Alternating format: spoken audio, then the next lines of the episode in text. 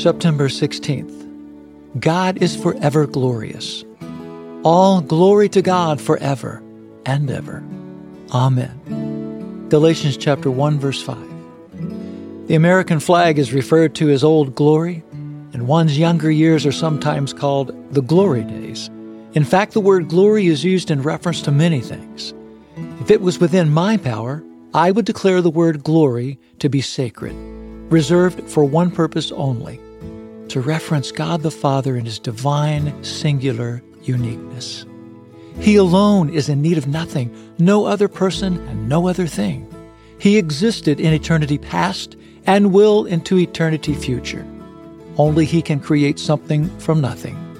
Only He is the source of eternal light, pure love, pure hope, and everlasting life. There is no other like Him.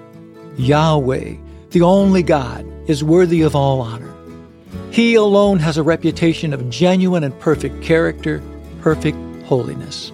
He is the Lord of all glory, worthy of all glory. Father, your name is exalted. Your name is praised and worshiped. Your name, O Lord, is glorified forever and ever. Amen. For yours is the kingdom and the power and the glory forever.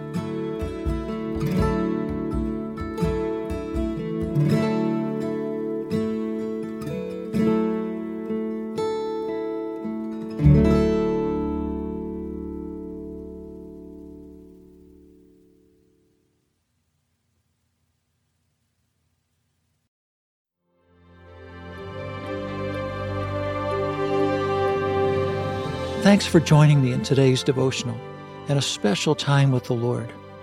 For more content, be sure to check out our blog at awakeinthedawn.com. Follow us on our Instagram at Awake In The Dawn Daily and Facebook at Awake In The Dawn.